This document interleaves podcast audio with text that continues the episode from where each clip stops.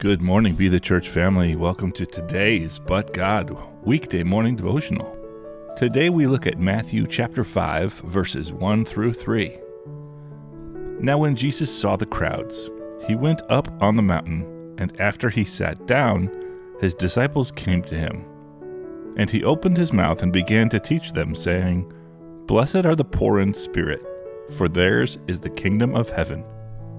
As I said in my last devotional, God gave me a word for this year, and that word was follow. What better way to be a follower of Christ than to follow what he says in the greatest sermon ever given? Therefore, for the next few weeks, we're going to be immersed in the Sermon on the Mount in Matthew 5 and 6. All too often, we go right to what Jesus said and we don't look at the context or subtext.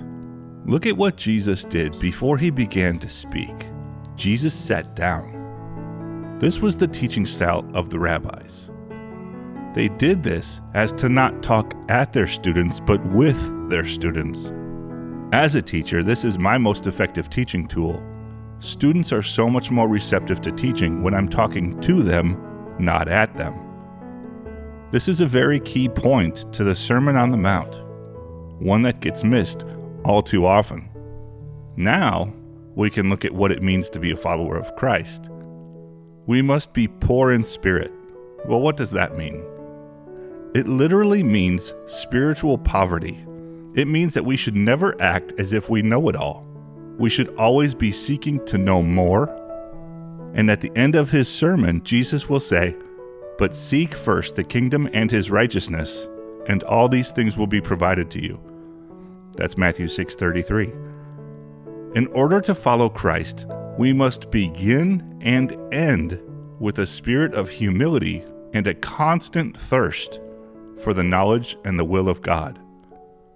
Lord, thank you for your humility. Thank you for talking to us and not at us.